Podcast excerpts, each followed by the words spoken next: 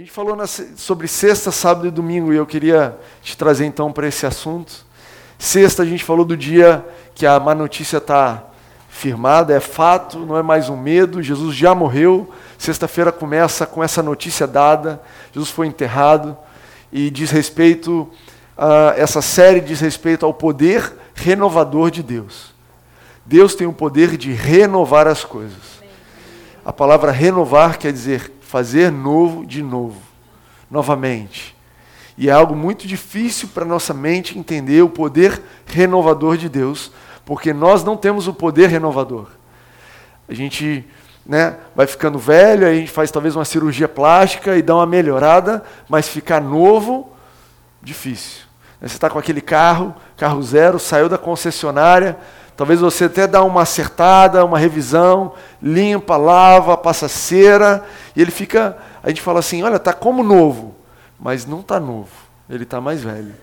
Mas Deus tem um poder que contradiz o tempo, porque Ele é o Deus do tempo. E Deus é capaz de pegar algo que é, já está velho e gasto, algo que está doente, algo que está desfeito, que está manchado, e Ele renova, faz novo. Pega uma coisa velha e faz nova. E esse é o poder renovador que a gente está falando nessa série. O poder de Deus de pegar assuntos da nossa vida. Aliás, antes de qualquer coisa, Ele aplicou esse poder sobre a nossa vida. Você e eu, não importa a idade que nós nos entregamos a Jesus, estávamos velhos, escravos do pecado, e Deus aplicou o poder renovador dele em nós e nos fez nova criatura. E você e eu nascemos de novo quando aceitamos Jesus. E não para ali. Esse poder ele continua. E Deus quer fazer novo, nova áreas na nossa vida, diferentes áreas. E de vez em quando a gente encontra uma área que passa por uma sexta-feira. Uma sexta-feira onde más notícias, fatos concluídos, consumados, de coisas ruins. Eu quero te dizer que esse é o início do processo, que vai culminar no domingo, quando Jesus ressuscita. Quando Jesus vem à vida e renova todas as coisas e com ele traz de novo a nossa vida. E sabe, Deus, ele não é um Deus que faz aquilo que nós esperamos. Ele é um Deus do além, do muito mais. Se você tem andado com Deus, você sabe que quando ele entra no negócio, é para arrebentar a boca do balão. Ele não entra para brincar. Ele não sabe brincar. Sabe aquela brincadeira que se você não sabe brincar, não desce pro play? Ele nem desce para o play porque ele não sabe brincar mesmo. Quando ele bota a mão, ele transforma, ele renova, ele pega, ele refaz. Todas as histórias na Bíblia, o resultado final, a pessoa falou: Que isso, gente? O que aconteceu comigo? Todas elas. Se você pegar Abraão, Moisés, Noé, pensa Noé. Noé foi chamado para construir um barco, acabou salvando a humanidade. Jesus, o que aconteceu aqui? Eu achei que era só construir um barco, demorei 100 anos. Eu não brinco. Eu não sei brincar. Quando eu boto a mão, é para renovar, é para transformar, é de vez, é definitivo. Sabe, nós precisamos ter essa consciência desse Deus. De um Deus que, ele não é um deusinho assim, ah, vou, vou dar uma gotinha para você para ver se melhora. Ele é um Deus do muito mais. Deus não está nessa para fazer um upgrade na sua vida. A gente está tão acostumado com upgrade, né? Ah, legal, eu tenho meu celular, agora um upgrade. Agora ele faz tudo que ele fazia, agora pisca vermelho também. Ah, que bacana. Eu vou comprar um novo modelo do meu carro. O que, que ele faz? Ele voa? Não, ele faz tudo, mas agora ele mudou o formato e ele tem Bluetooth. Não. Deus não funciona com upgrade. Deus renova. Deus faz novo. Deus pegou o velho você e te deu um novo você. E talvez você ficaria muito feliz com o upgrade. E talvez muitas vezes você está orando a Deus pedindo um upgrade. Deus, eu preciso um pouquinho melhor. Está tá ruim lá no emprego. Não estou pedindo para o Senhor assim, matar o meu chefe. Nada desse tipo, não. Ou me dar um novo emprego. Eu só quero assim, um horário melhor. Tira essa pessoa da minha sala. É, sabe, me dá assim, um pouco mais de dinheiro, assim, a empresa girar melhor. Ou então me dá uma, uma oportunidade de emprego eu não quero assim muito melhor do que a última, igual a última estava bom, fui mandado embora. Enfim, muitas vezes a nossa aproximação de Deus e a nossa oração é essa. E Deus pega o que a gente dá para Ele e faz uma baita de uma limonada. Deus pega e fala: Olha, então vamos brincar. Você está me pedindo alguma coisa em relação ao seu trabalho, né? Então vamos renovar isso daqui. E ele começa a trabalhar, e ele começa a atuar. E no final do processo, sexta, sábado e domingo, sábado eu falei sobre tempo. O tempo faz parte da receita. Lembram disso? Deus, eu achei que o Senhor era muito bom, mas fazem anos que eu estou esperando. O tempo faz parte da receita. Se você está esperando, fica tranquilo. Provavelmente alguma coisa está acontecendo, coisas estão acontecendo nos bastidores, coisas que estão acontecendo que vão desenrolar algo muito maior, mas aí o domingo chega. E quando esse poder de Deus ele se materializa, a Bíblia fala que Deus chama a existência coisas que não existiam. Então Deus entende o que é declarar pela fé algo que não existe. Mas num domingo as coisas passam a existir. E o domingo é um dia de surpresa. Quem aqui já foi surpreendido por Deus? Surpreendido, pediu uma coisa, quando olhou, meu Deus, você fez muito mais do que eu estava imaginando. Sabe, esse senso de, de, de espanto e de maravilha é algo que a gente precisa nutrir em relação a Deus. Se você não tem esse senso ainda, eu te desafio eu te convido a pensar bem sobre a sua vida e pensar sobre as áreas da sua vida que você chamou ele a participar. E talvez você me diga, Timóteo, eu não lembro de convidar ele para nada, então convida. Pega a pior área e coloca na mão dele. Pega aquele, aquela situação que você não sabe o que fazer, fala, Deus, é isso aqui. Ó. Eu preciso que você cuide desse, desse quartinho aqui. A casa está indo bem, desse quartinho aqui a gente só joga tudo lá e fecha. Pode ser a sua vida familiar, a sua saúde, eu não sei o que, que é. E deixa ele agir, segue as orientações dele e vê o que vai acontecer no domingo. Sexta, sábado e domingo. Ele vai te surpreender. Ele vai te surpreender. Ele nunca simplesmente atende às nossas expectativas. Eu trouxe um verso aqui. Aquele que é capaz de fazer infinitamente mais do que tudo que pedimos ou pensamos. Esse verso é muito poderoso, gente, porque infinitamente mais é muito. Ele é capaz de fazer infinitamente mais. E ele vai fazer, se você crer, se você andar com ele, porque esse é o Deus que nós servimos. Quando você pensa em algo difícil demais, eu quero que você tenha no seu coração. Esse é o Deus, eu sirvo o Deus do infinitamente mais. Quando as pessoas te perguntarem, que tipo de Deus você serve? Eu sirvo o Deus do infinitamente mais. Quando você estiver numa situação difícil, que parece que não tem solução, eu quero que você se lembre que você serve o Deus do infinitamente mais. Não é maravilhoso isso? Eu quero contar um, um segredinho meu. Eu, eu acho isso aqui maravilhoso, porque aí eu fico expandindo o que eu consigo pensar como se fosse uma corridinha com Deus, entendeu?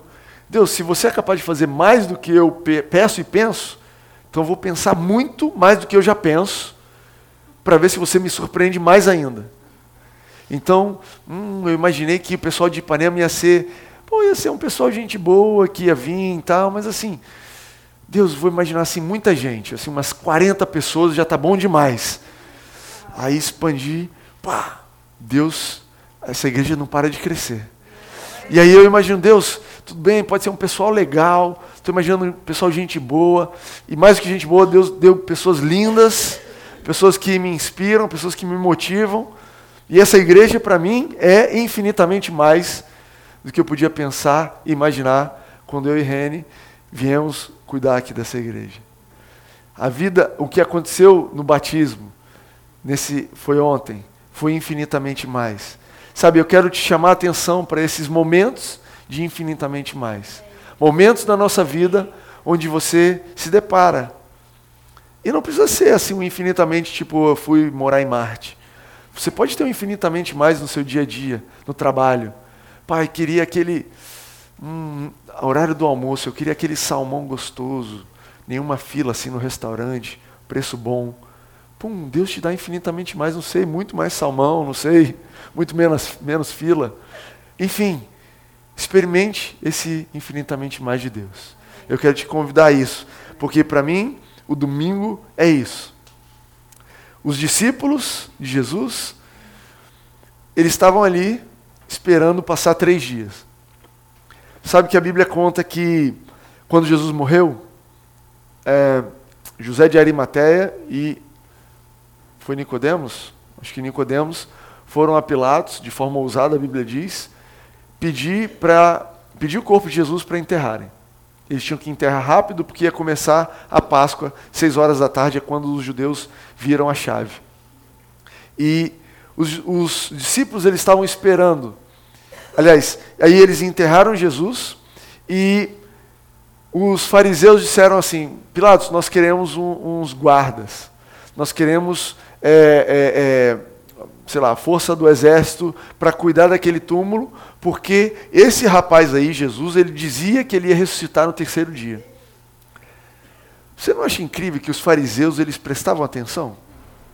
Eles sabiam a palavra. Eles estavam ali prestando atenção.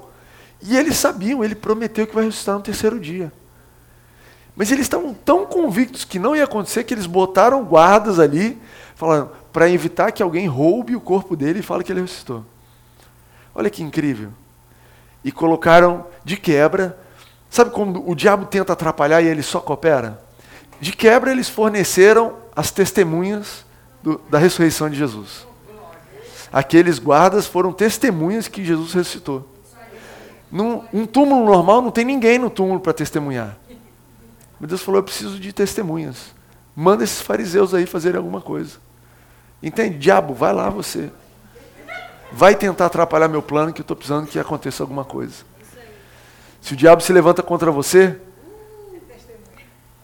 sabe quando Deus deixa um espacinho assim? Então vai lá, garotão, vai lá. Tenta botar a mão. Você vai ver o que vai acontecer.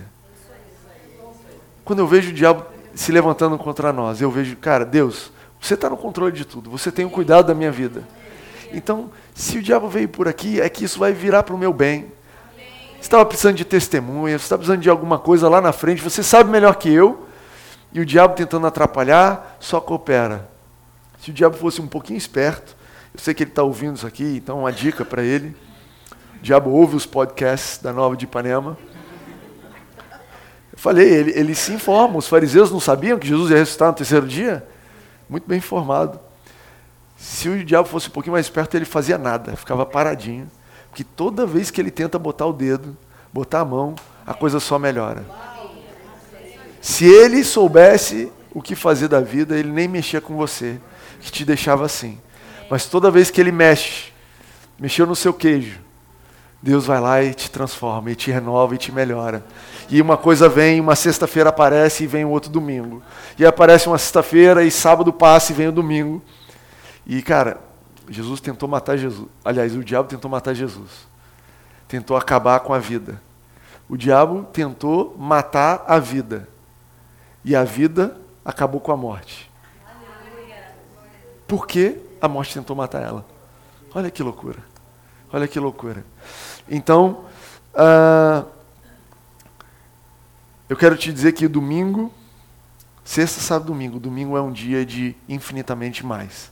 É um dia de surpresas, é um dia onde Deus vai trazer a existência na sua vida, mais do que você estava esperando.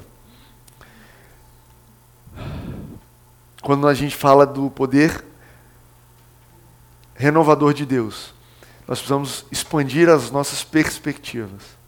Nós precisamos abrir o nosso horizonte. Sabe, quando a gente pede, geralmente a gente pede só dentro da nossa. É uma projeção do que a gente tem, entende isso? Você pede o quê? Eu quero uma casa maior. Eu quero um salário maior. Eu quero mais saúde. Nós somos limitados e a nossa visão, assim, Deus, o máximo que eu consigo pensar é dois carros. Eu tenho um carro, eu quero dois sempre expandindo o limite que você tem. E Deus, ele não é um Deus que vai te dar ali simplesmente o mais do que você já tinha. Ele vai transformar. Então eu preciso que você, e, e é parte da nossa caminhada na fé, que você dê um passo para trás e amplie a sua perspectiva. Comece a imaginar mais. Olha, eu estou achando que a solução para a minha vida é um salário maior. Quem aqui gostaria de um salário maior? Eu estou de mão levantada já, já perguntei. Né? Ótimo, um salário maior é o que eu preciso. Mas dá um passo para trás e fala: Deus, mas você sabe o que eu preciso. As minhas soluções são temporárias, mas as suas soluções são eternas. As nossas são provisórias, são um, um, um, um jeitinho. O melhor que a gente consegue fazer, gente, é um puxadinho. Minha vida está aqui, Deus, eu quero uma vida melhor. Constrói aqui em cima um outro andar. E daqui a pouco outro aqui. Uma sala em cima de uma, de uma cozinha, um quarto, outro quarto. Ah, como Deus tem me abençoado. E Deus ele vê um plano. Um plano. Ele te vê numa casa. Cara, eu quero te dar uma casa com vista para o mar. Com um, um, amplo, uma sala ampla. Eu quero te dar uma vida sem longe dos limites, sabe onde os limites estão longe. Eu quero renovar a sua vida para um lugar onde você nem imagina. O meu poder renovador sobre a sua vida vai expandir os muros da sua casa, os muros da sua vida, os limites. Você nem imagina o que eu tenho para você. Espera só o domingo chegar. É isso que Deus tem para nós. Você topa isso? Aumentar a sua perspectiva? Ampliar a sua visão? Se tem alguma coisa dando errado, dá um passo para trás e amplia a sua visão. Talvez não é por esse caminho que Deus quer que eu vá. Tudo bem. Eu quero uma solução definitiva. E sabe que Jesus, quando ele morreu na cruz, ele resolveu de forma definitiva aquilo que a velha aliança só resolvia de forma temporária. Sim, a Bíblia é dividida entre a nova e a velha aliança. E quando Jesus morreu na cruz, ele disse assim: está consumado. Ele cumpriu totalmente a lei, cumpriu todos os preceitos, porque a lei apontava para ele, era sobre ele a lei. E ele cumpriu para inaugurar um novo tempo. E eu acho que é difícil entender o que significa cumprir uma aliança e começar uma nova. Apesar de ensinar, ensinar, ensinar, é difícil até para mim entender exatamente o que quer dizer. E eu ouvi um exemplo muito bom que eu queria compartilhar com vocês. E eu nem sei que slide mais eu tô. Vamos ver se. Ah, deve ser esse aqui. Imagina só comigo. Quando você vai no shopping, e você compra uma roupa, compra um sapato, compra um presente, você paga no cartão de crédito, certo? Você sai da loja, você pagou ou não pagou aquilo que você comprou? Está pago, não é? Não vai ter nenhuma vendedor, vendedora correndo atrás de você falando, você não pagou nada. Passou o cartãozinho, está pago, né? Mas você entende que você não pagou ainda? Aquilo é uma solução temporária para aquela questão. Os, as compras no cartão de crédito elas apontam para um evento futuro crucial para o funcionamento do cartão de crédito. Você sabe qual é esse evento? Pagamento da fatura. Eu tive medo que algumas pessoas aqui não entendessem que existia isso. Eu quero te dizer, não está na Bíblia isso, mas que para todo evento no cartão de crédito existe uma fatura proporcional. Do mesmo tamanho. Às vezes maior. Nunca menor. Entende isso? Na velha criatura, ou aliás, na velha aliança, todas as soluções que eram dadas ali, cumprimento de lei, então você vai se limpar, então você vai fazer isso, então você vai descansar no sábado, você vai acordar, e você eram todos pagamentos no cartão de crédito. E todos eles apontavam para o dia que a fatura ia ser paga. Adivinha quem pagou a fatura? Jesus, na cruz, falou: está pago o cartão de crédito. Entende isso aí? Todas aquelas compras que foram feitas, todas aquelas soluções temporárias que foram feitas, Jesus pagou por elas. Por que, que é importante esse exemplo? Porque assim como Existem pessoas que vivem a vida no cartão de crédito como se nunca houvesse o amanhã, nunca chegasse a fatura. Sabe quando você sai, ah, talvez até você e eu já tenhamos cometido esse erro. Eu vou gastando aqui e depois eu dou um jeito. Sabe como é que é isso? Vou enfiar o pé na jaca aqui, estou muito chateado, vou comprar isso aqui mesmo e já era. Depois eu vejo. É uma visão é, provisória, incompleta. Mas tem muita gente que vive assim em relação à lei, como se a lei fosse uma solução definitiva, como se obedecer às tradições humanas fossem resolver de forma definitiva. E eu quero te dizer que seguir tradições muitas vezes é bom, existem regras e mandamentos que vão te fazer bem. Existe um mandamento, por exemplo, que chama não adulterarás. Muito bom, funciona. Tenho praticado esse mandamento há alguns anos já e está funcionando. Está funcionando bem. Mas eu tenho certeza que ele em si só não vai resolver a minha vida. Ele não é a solução definitiva. Ele aponta para Jesus, que é quem me capacita a não adulterar. Que é quem me capacita, quem me dá um coração pronto para não adulterar. Entenderam isso aí? Explicação de cartão de crédito infalível. Pode explicar para o seu amigo como é que funciona o cartão de crédito.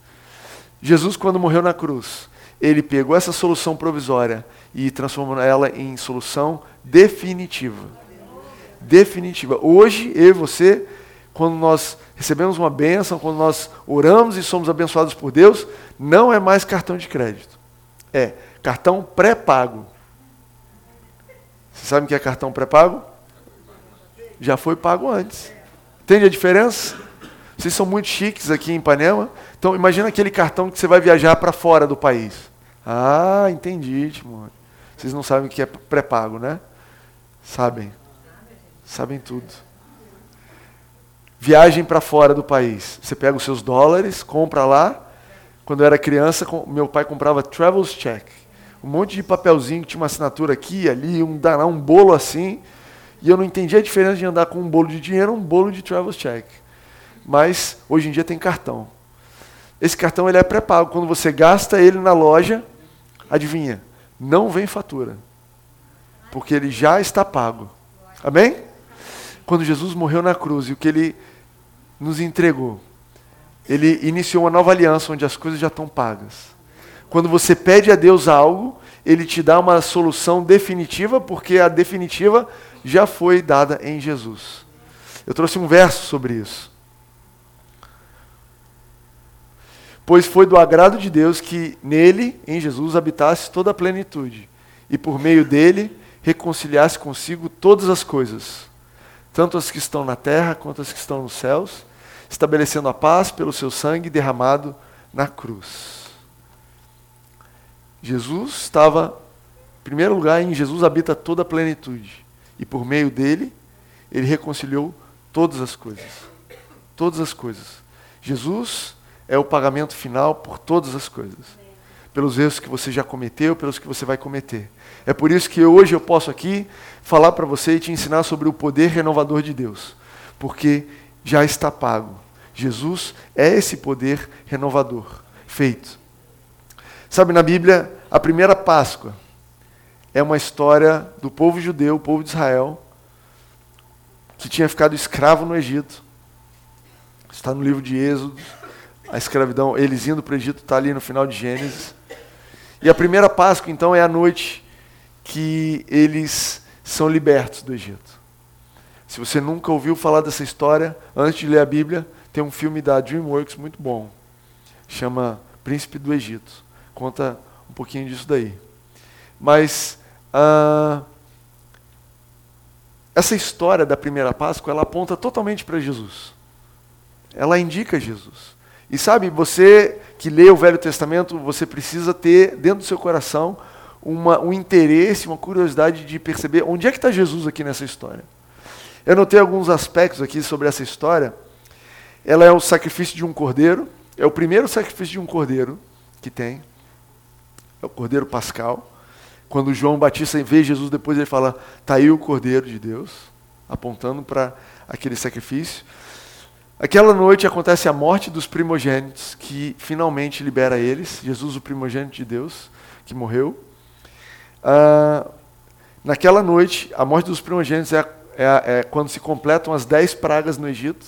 Então as pragas estão completas, da mesma forma como Jesus, ele completa a lei. Dez tem a ver com lei, os dez mandamentos. Jesus completa a lei no dia que ele morre. Uh, o sangue na porta em formato de cruz, então você tinha que botar o sangue no, no, no, umbral da porta, você botava em cima, embaixo, de um lado e do outro, fazia uma cruz. Uh, A salvação naquela noite foi uma salvação pela fé. Olha que curioso. Foi anunciado para todo mundo: quem botar o sangue do cordeiro na porta vai ser salvo. E acabou. Quem acreditou foi salvo. Se você estivesse dentro da casa, mas Timóteo, e se o cara fosse um homicida? Estava dentro da casa? Estava. Está salvo. E se ele fosse um mau caráter? Estava dentro da casa? Estava. Foi salvo. Estava debaixo desse sangue? Foi salvo. Porque desde aquele evento, daquele evento, era anunciada a salvação pela fé, não pelos méritos. O anjo da morte não passou olhando os méritos, cadê a ficha de cada um? Não. Tem sangue? Está salvo. Essa é a certeza que nós temos em Cristo. Eu quero que você tenha certeza disso. Às vezes acontece com um cristão, né? Passa por um risco de vida, começa a pedir perdão dos pecados. Eu quero que se você passar por um risco de vida, eu, eu desejo que você não passe. Que não é um desejo que você passe. Eu desejo que você morra velhinho, velhinha, na sua cama, dormindo. Se possível, assim, despede de todo mundo fala, galera, fui, cansei, estou indo para a próxima fase. Dorme e já era. Mas se você passar um risco de vida, quero que você tenha certeza que você está coberto pelo sangue de Jesus e que não são os seus méritos que te salvaram, mas é o sangue e o fato de você estar dentro da casa. Essa é uma segurança que você precisa andar no seu dia a dia. Riquezas acumuladas também, né? Naquela noite, apontava para Jesus porque, de um dia para outro, os escravos que tinham trabalhado anos e anos e anos para trazer riqueza para os egípcios, Adivinha o que aconteceu naquela noite? Deus deu a ordem para eles: olha, vão pedir para os seus vizinhos as riquezas deles. E adivinha só, os egípcios deram tudo. Eles saíram com toda a riqueza do Egito. Então, um escravo, escrava que não tinha nada, não tinha nenhum patrimônio, às vezes você se identifica com eles, não levanta a mão, não se manifesta nesse lugar, segue olhando para frente. Deus é capaz de, da noite para o dia, te dar um patrimônio que você nunca imaginou. Tudo que você sempre trabalhou e que foi tirado de você, Deus é capaz de restituir da noite para o dia. Porque Deus tem o poder de renovar. Mas existe algo sobre essa história, sobre essa primeira Páscoa, que tem tudo a ver com esse poder renovador de Deus. Esse domingo. Naquela noite, naquela Páscoa, estava sendo celebrada o fim da escravidão daquelas pessoas. O fim da escravidão. Perceba que Deus não trouxe para eles uma escravidão melhor. Podia, né? Não, vocês vão ser escravos melhor. Vocês serviam lá no curral, vocês vão servir dentro da casa. Não, olha, eu vou dar uma paciência do, do, do dono de vocês para com vocês, ele vai ser tranquilo, ele vai dar a vocês uma casinha lá no fundo. Você morava na senzala, vai para a casinha dormir no colchão, estava dormindo no chão. Deus é. Eu, eu tenho certeza que o escravo ia falar: olha, Deus me abençoou. Mas Deus não fez isso com o povo. Deus tirou eles de uma vida de escravidão e levou eles para uma vida de liberdade. E da noite para o dia, naquela Páscoa, com a morte daquele cordeiro, uma nação inteira escrava foi feita livre. Isso não é um upgrade, gente. Isso é uma renovação. Isso é algo que não dá nem para imaginar. Imagina pessoas que nasceram escravos de repente se tornarem livres. Imagina você e eu escravos de alguns hábitos por anos e anos e anos lutando contra esses hábitos e de repente o poder renovador de Deus atua sobre a sua vida e você é livre, liberto de uma vez por todas. Deixa para trás o velho homem, as práticas, as mentalidades. Imagina você e eu presos a uma realidade de financeira, social, uma realidade familiar, uma realidade emocional. E do dia para a noite, o poder renovador de Deus atuando sobre a nossa vida, mudando. Esse é o poder de Deus que atua em nós. Esse é o poder de Deus que atua em Jesus. Transformou alguém que estava sozinho numa túmula, num tumba. Ressuscitou no túmulo. Ressuscitou, foi feito vivo. De repente, ganhou vida novamente. Agora, por que, que eles foram feitos livres? Por que, que eles, escravos, foram feitos livres? É bem simples a resposta. Eles foram feitos livres para ter um relacionamento com Deus. Desde o começo, Moisés vai a Faraó e começa a dizer: Faraó, deixa o povo ir para que eles possam adorar a Deus. Faraó, deixa o povo ir porque nós queremos adorar a Deus, nós precisamos prestar cultos a Deus. Faraó, essa escravidão está impedindo o povo de se relacionar com Deus da forma como Deus quer. Deus queria abençoar eles. Deus queria conduzir eles pelo deserto. Deus queria dar a eles uma nova terra.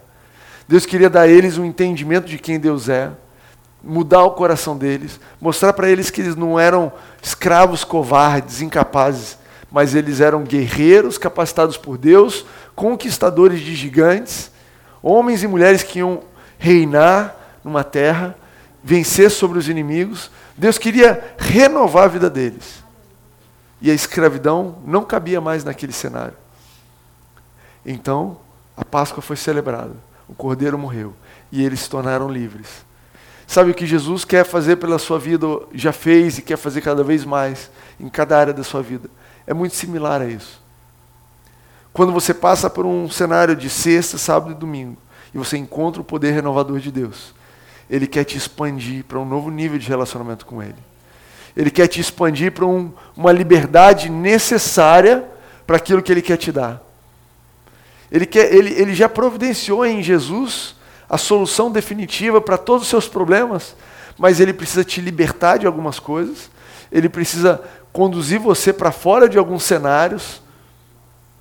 Sabe, eu já fui conduzido para fora de uma sociedade. Eu era sócio, trabalhava numa empresa, e Deus literalmente me botou para fora da sociedade. E eu fiquei reclamando, Deus faz tudo dar certo. E eu amo Deus que Ele não ouve essas orações erradas. Deus não ouve essas orações. Ele fala, ah, estou fingindo que não é nem comigo. Você não dá glória a Deus? Sabe aquele seu namorado feio que não foi dar lugar nenhum, que você orava, Deus, eu amo tanto ele. Fazer ele voltar para mim. Deus, ó, lá, lá, lá, lá, lá. Não estou nem ouvindo. Eu quero te libertar para algo novo. Eu quero expandir a sua vida. Amém? Amém. Deus quer nos expandir e, e eu sinto que a mensagem da Páscoa é só essa: rejuvenescidos, renovados para algo novo. Quando Jesus ressuscitou, ele não ressuscitou para nada. Os discípulos podiam imaginar que Jesus ia ressuscitar, assim como eles viram Lázaro ressuscitar. Talvez na incredulidade deles eles estavam meio que assim, ah, vai que, né? Vamos ficar aqui três dias também, não tem para onde ir. Gente espera três dias, às vezes ele ressuscita e a gente continua a nossa jornada. Para Deus mudar o nosso problema imediato, que é Roma, que são os fariseus, que é a nossa perseguição. A gente viu, Lázaro morreu, ressuscitou, continuou a vida dele, foi lá para a casa dele, fazer o que ele tinha que fazer. Mas Jesus não ressuscitou assim. Quando Jesus ressuscitou e deu a eles o poder e, e soprou sobre eles, eles nasceram de novo, e daqui a pouco veio o Espírito Santo, daqui a pouco eles se viram revestidos do que Jesus fazia, e daqui a pouco não era mais um Jesus andando, eram doze Jesuses andando. Entende? Você imagina para um discípulo o choque que deveria ser orar para uma pessoa e a pessoa ser curada. Porque, meu Deus, Jesus fazia isso, como é que eu estou fazendo isso? Eu andei com Jesus o tempo todo, eu achava ele o máximo, ele era o filho de Deus, mas eu, eu me vejo uma pessoa tão simples, normal, limitado, limitada. Eu neguei Jesus, talvez Pedro possa ter dito isso, mas foi para isso que Jesus ressuscitou para transformar as vidas, para dar uma vida nova para cada um de nós, para que nós pudéssemos ser Ele onde nós vamos. E essa é a preciosidade dessa mensagem, desse vídeo que a gente assistiu. Porque, ao mesmo tempo que Ele não veio simplesmente resolver o seu problema imediato, Ele, te vê, ele veio te fazer luz, veio para que você transforme o seu lugar imediato. Entende isso? Deus quer expandir os seus limites, renovar você, mudar sua mente, te fazer uma pessoa nova, para que você volte a caminhar nas ruas dessa cidade, causando impacto, derramando amor. A nossa visão de Jesus, nossa visão de uma vida transformada, não é uma visão de uma igreja cheia e todos vocês adorando. Não é essa a minha visão. Não acredito que esse é o sonho de Jesus para a sua vida. O sonho de Jesus para a sua vida é Deus te vê entrando na casa da sua família, abraçando pessoas que você não abraça, pregando o Evangelho e vendo pessoas que você orou e que você perdeu a esperança sendo transformadas, sendo transformados. Deus te vê entrando no seu trabalho, entrando num lugar de pobreza, com soluções, com, com empreendimento, com uma ideia que vai trazer riqueza para aquele lugar, que vai dar dignidade para o trabalhador, para gerar riqueza para pagar as contas, para ter algo para dar de comer à sua família, conforto. Deus te vê assim. Não acho que Deus libertou o povo de Israel, o povo que era escravo, simplesmente para eles adorarem a Deus. Eles foram abençoados do começo ao fim, cada passo. Cara, eu quero que você seja próspero. Quero que você expanda o seu limite. É isso que Deus tem para nós. Esse é o domingo que Deus tem para nós. A Bíblia diz que. Eu trouxe esse verso aqui.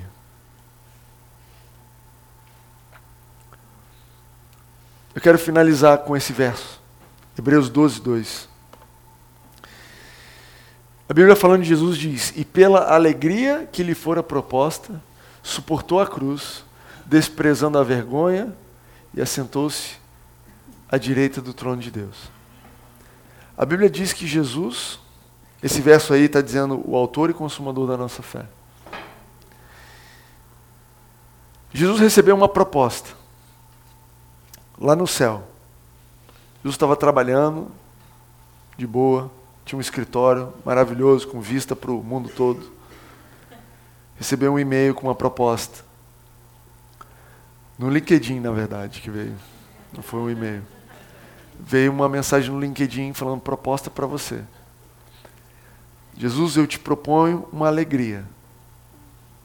Alegria de ter irmãos, alegria de salvar a humanidade, alegria de cumprir a vontade do seu Pai. Você vê que Jesus o tempo todo ele fala, olha, a minha obra é cumprir a vontade do meu Pai.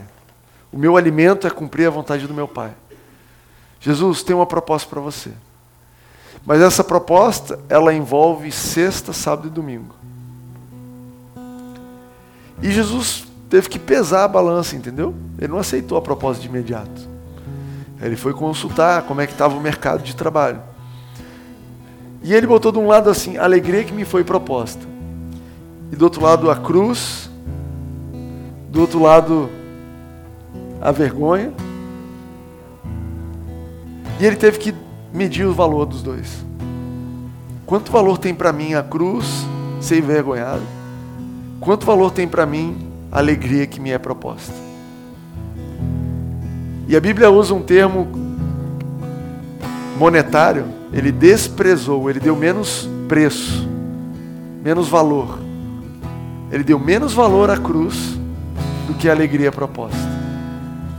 A alegria proposta que estava aqui nesse lado da balança era você e eu éramos você e eu. Deus olhou para você e falou: vale mais do que uma cruz. Com vergonha. Vale mais do que uma cruz. Então, quando ele ressuscitou, ele recebeu essa alegria. Ele sabia, ele estava olhando em 2018, olhando lá na frente, ele viu você e eu. E ele se alegrou em ver o seu dia, em ver a sua vida. E eu te digo isso porque na nossa vida, na nossa caminhada. Eu não, eu não queria que essa série te trouxesse medo do poder renovador de Deus. Na nossa jornada, nós vamos receber propostas dessa. Eu tenho uma alegria para você. Eu tenho uma vida renovada. Eu quero renovar essa área da sua vida. Mas vai passar por sexta, sábado e domingo. Mas é uma alegria que eu estou te propondo. Você vai dar mais valor a essa alegria que vem com sexta, sábado e domingo?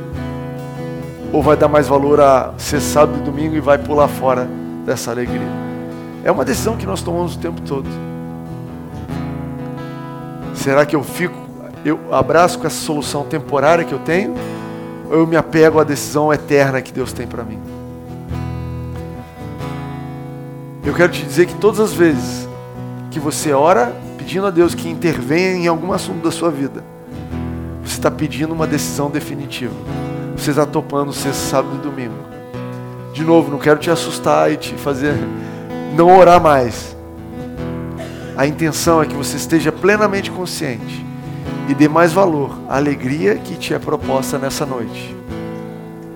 Nessa noite, enquanto eu estou falando, eu tenho certeza que o Espírito Santo está tocando no seu coração a respeito de áreas da sua vida que Ele quer te trazer uma alegria, que Ele quer alegrar, que Ele quer transformar de tristeza para alegria. Áreas da sua vida, situações específicas na sua vida, na minha vida, que Ele está falando, eu tenho uma solução definitiva para isso daí. Você topa? Sexta, sábado e domingo? Eu te garanto, vai te custar mais do que você imaginava. Mas eu também te garanto que o resultado vai ser muito, muito, muito mais do que você podia pedir ou pensar. Infinitamente mais. Amém?